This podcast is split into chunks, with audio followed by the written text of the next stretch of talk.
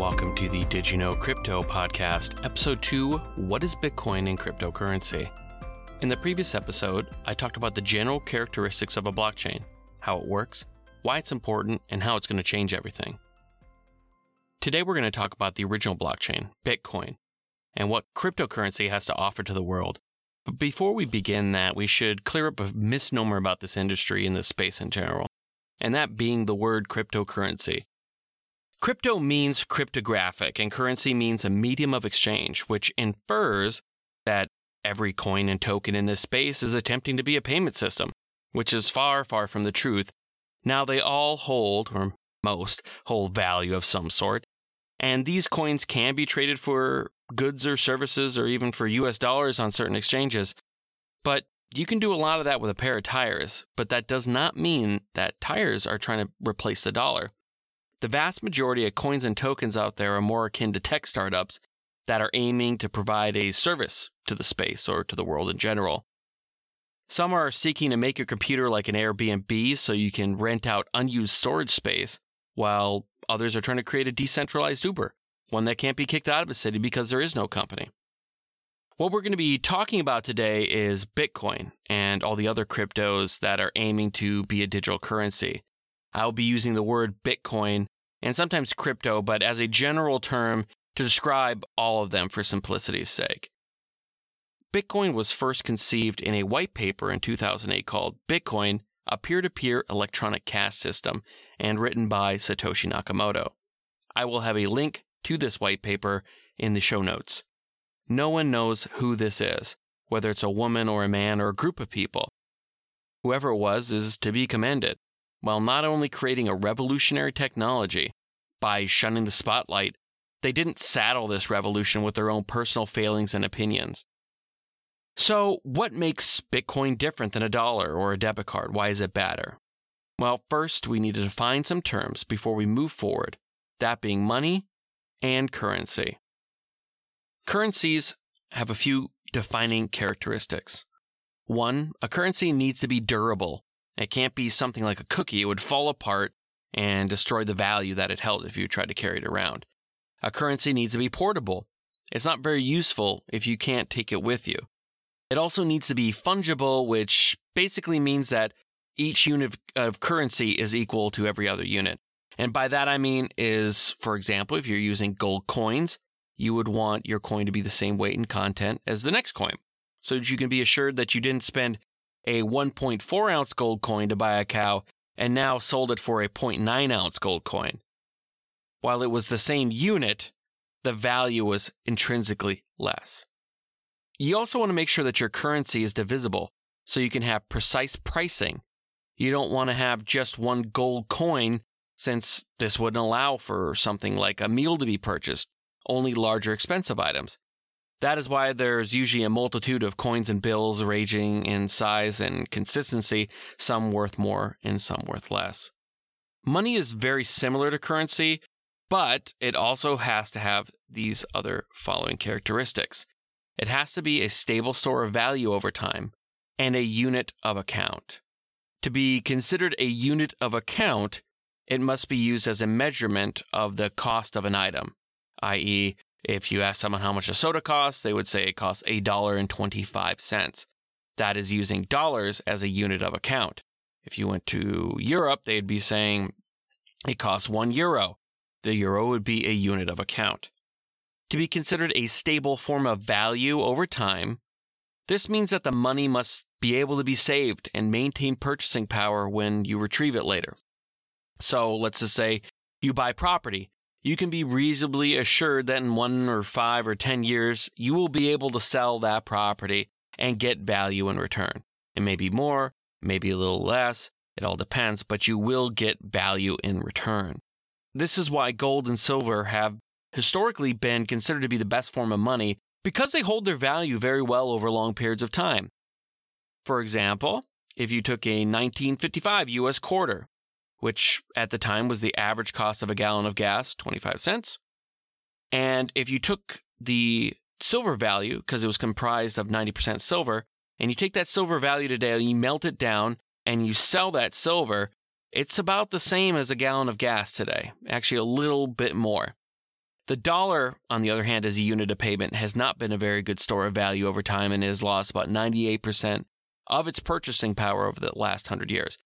Now, I'm not going to turn this episode into a deep dive on monetary policy, central banking, and inflation. However, we do need to touch a little bit on these subjects to better understand why Bitcoin is so important and the best form of money today. So, for most of our history as a country, we've had a back currency. What that was is, while we did use paper notes quite often, these notes were supposedly backed by the actual gold or silver that the paper said it was worth. You could take a twenty dollar gold note and receive a twenty dollar gold coin upon demand. Think of a back currency kind of like a valet ticket. When you check a car at the valet, they give you a ticket. That ticket's kind of technically worth fifteen thousand dollars, twenty thousand dollars, or fifty thousand dollars, whatever your car's worth, and acts similar to a back currency. Upon demand, you can give them your paper, and you will receive that whatever is backing it. For a valet, a car; for a back currency, gold or silver. In the seventies, we moved to what is called a fiat currency, and that basically means that there's no intrinsic value other than the legal backing of that note. There's no gold, there's no land or oil, only the promise from the government that they recognize it as legal tender and has to be accepted as such.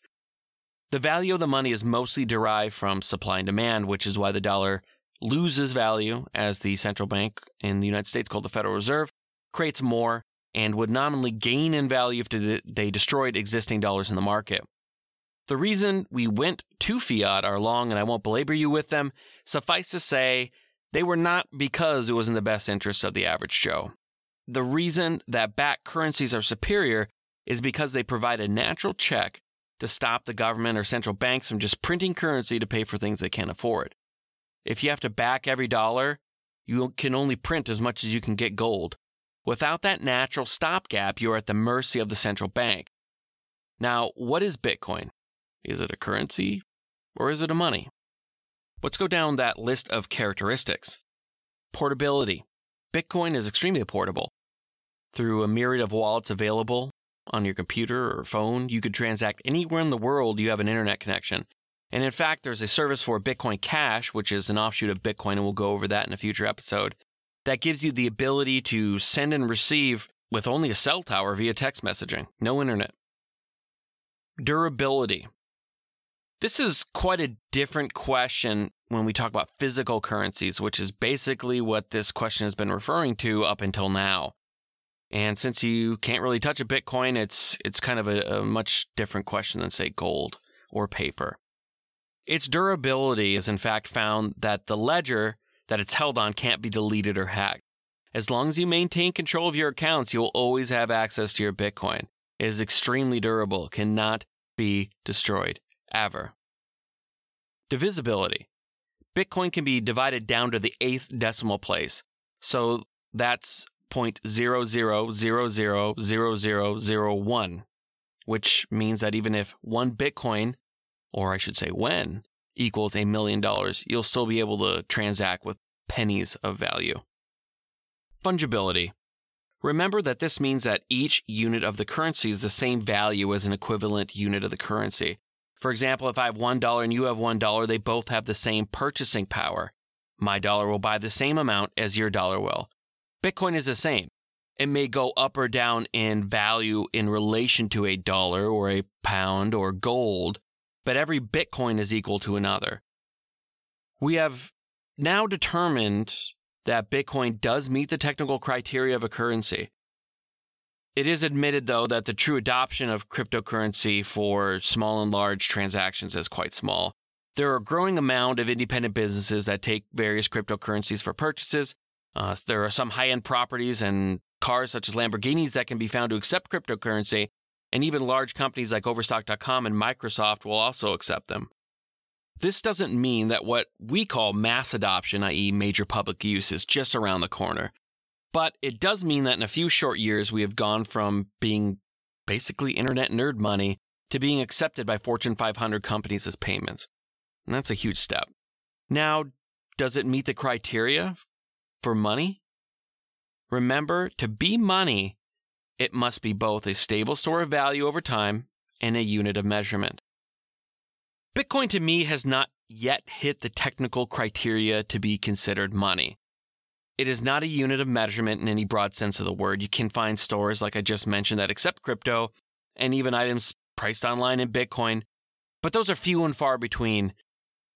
Bitcoin is also not yet what I would call a stable store of value over time. It doesn't meet that criteria per se. It's only been around for, historically, a very short period, about eight years, and even less than that actually functioning and kind of more in the public. This is more of a gray area, as I can find validity and arguments for both, that it is and isn't a store of value over time. I think about fifteen to twenty years total time that cryptocurrency's been around, that will be the true test of it. And I am ninety-nine point nine percent confident that uh, absent any government actions, this will prove to be true.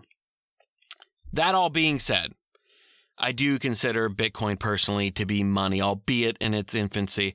It has proven itself over these eight years as being a store of value, and even with this large rise and fall, historically, unless you started to store that value after roughly August, September of last year, it has been a good store of value, and that has gone up. With the rise of globalism and international, especially online commerce, I find choices of units of account to be almost unnecessary, and this is due to the interoperability of platforms between various currencies. I can sell something on eBay for fifty bucks, and someone from Great Britain will be browsing and see it listed for thirty-five pounds.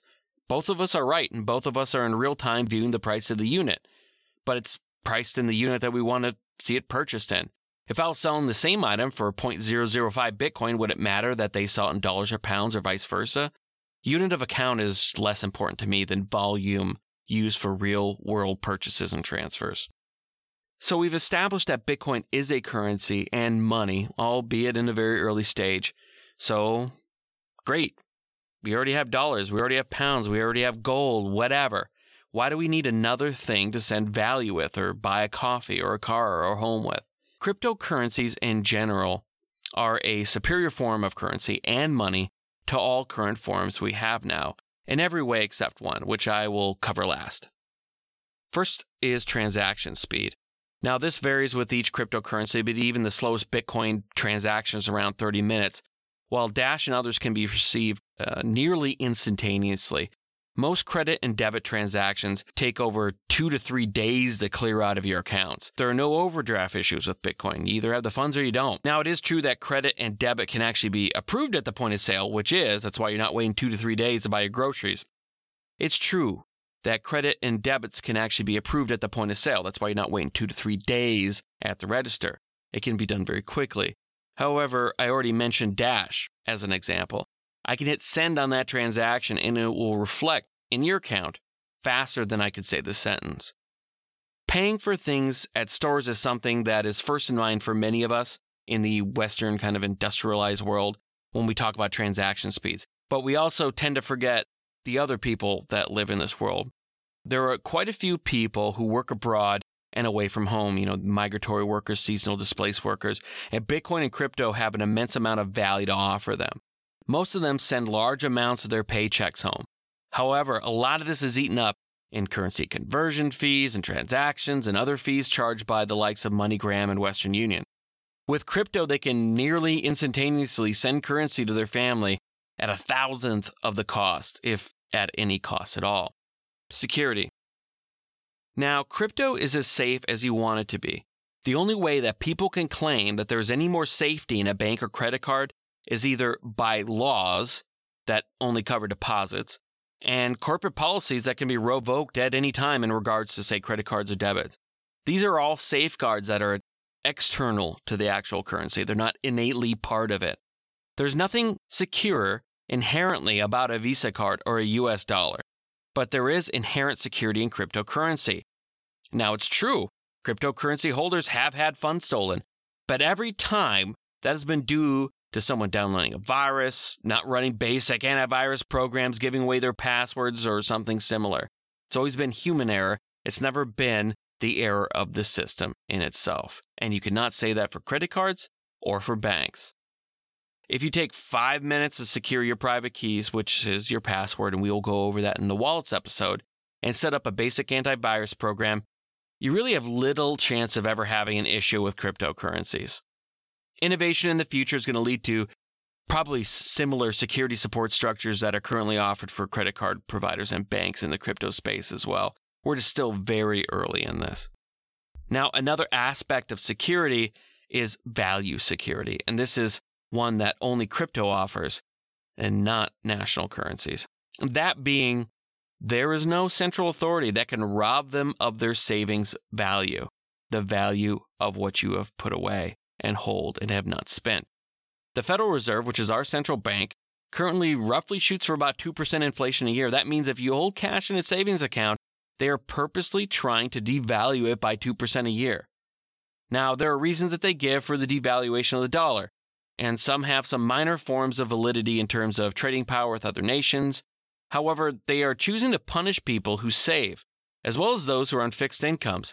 If you're on a fixed income, that means that you are often not rising with inflation, or not even close to keeping pace with it if you ask anybody on a fixed fixed income. Bitcoin, on the other hand, cannot be inflated. There cannot be any new Bitcoins created to fund a program or bail out a Bitcoin bank. Never. Portability is something that we already covered under the portion on currency characteristics. However, I want to reiterate it because it's really cool and really groundbreaking if you think about it. If you had all your money in, say, gold or diamonds, if you need to go from one place to another, you will have to securely carry those one, twenty-five, or one thousand coins or diamonds personally on you, or ship them securely, hoping no one robs you or intercepts the shipment. If you have cash, the same problem applies. And if it's in a bank and you're trying to leave a country, say like Venezuela, they could put a hold on all your funds, rendering you helpless. Cryptocurrency allows you to carry your wealth, all of it, on you at all times without you having to worry about being a victim of theft. You see, I can carry all of my Bitcoin and cryptocurrencies on my Ledger Nano S hardware wallet, which you can find via a link at the bottom of the episode page at did you know crypto dot com. Um, if you're going to buy that one, I would appreciate you using that link to help out the show. I get a little kickback from Amazon. And we're going to go over wallets and the different kinds and all the characteristics of these different wallets and what's better and the pros and cons in episode six. So don't worry if you're kind of a little bit confused on what is this Ledger thing. We'll go over that in episode six. Just consider it basically a thumb drive that securely stores your cryptocurrencies. You may be saying, yeah, but couldn't someone just steal it or make them give you your PIN? Sure. But you know what? You can also carry your entire net worth in twenty-four words. How? Let me tell you. To be able to access your funds, if you ever do lose your Ledger Nano wallet, when you're setting it up, you create what they call a mnemonic device, which is basically just a list of twenty-four random words. Well, not quite random, but we'll go over that as well in the wallet episode. So from one to twenty-four, the list may be fish, jump, fence, spring, chair, car, grass, house, et cetera, et cetera.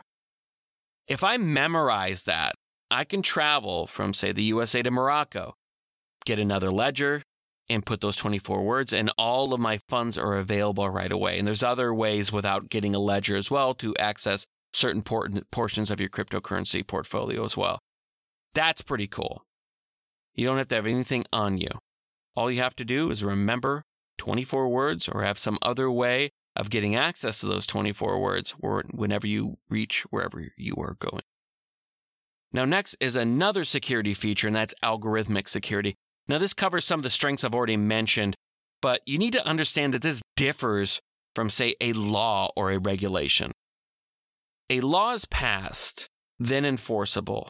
A law can then become repealed and no longer enforceable, or it can, as often happens, the law is passed, but it's not actually enforced. This is because laws are based on humans. Humans have to continue to enforce said laws, and they have the choice not to. With algorithmic certainties built into Bitcoin and crypto, there's not a question of whether the law will be enforced. It will be. There's no choice. There's no choice that Bitcoin will only have twenty-one million Bitcoin ever. There's no choice that you can create a fake transaction or counterfeit a Bitcoin. It's impossible. There's no other currency that can claim this. So what is the one thing, though, that I mentioned before we went over this whole list of really cool stuff about Bitcoin? What is that one thing that makes Bitcoin not better than current forms of payment? Well, basically, it's just acceptability, what we in this space call mass adoption. Not a lot of people can use it for actual transactions. I mean, I have, but I don't actually a lot. I have sold and bought things with various cryptocurrencies. I've tipped some service workers and made gifts of crypto, but I don't pay my mortgage, gas, or food with it. Well, not yet, but this is not something that any money or currency hasn't faced. There was at some point, someone was trying to convince another person that this shiny metal he found on the ground was worth half a deer, but then he didn't eat. Then one day he did, and then eventually became a backbone of money for millennia. A cryptocurrency will eventually win. Kids growing up now will at some point in their life pay for things with a blockchain-based currency. And for them, it'll be as normal as a cell phone. It will seem antiquated to not have been doing this all along. I do recognize that there's a double-edged sword here in terms of privacy and power concerns that can arise from a blockchain-based cryptocurrency if it is used in the wrong hands. This is with any technology, and we will cover this topic in a future episode as well.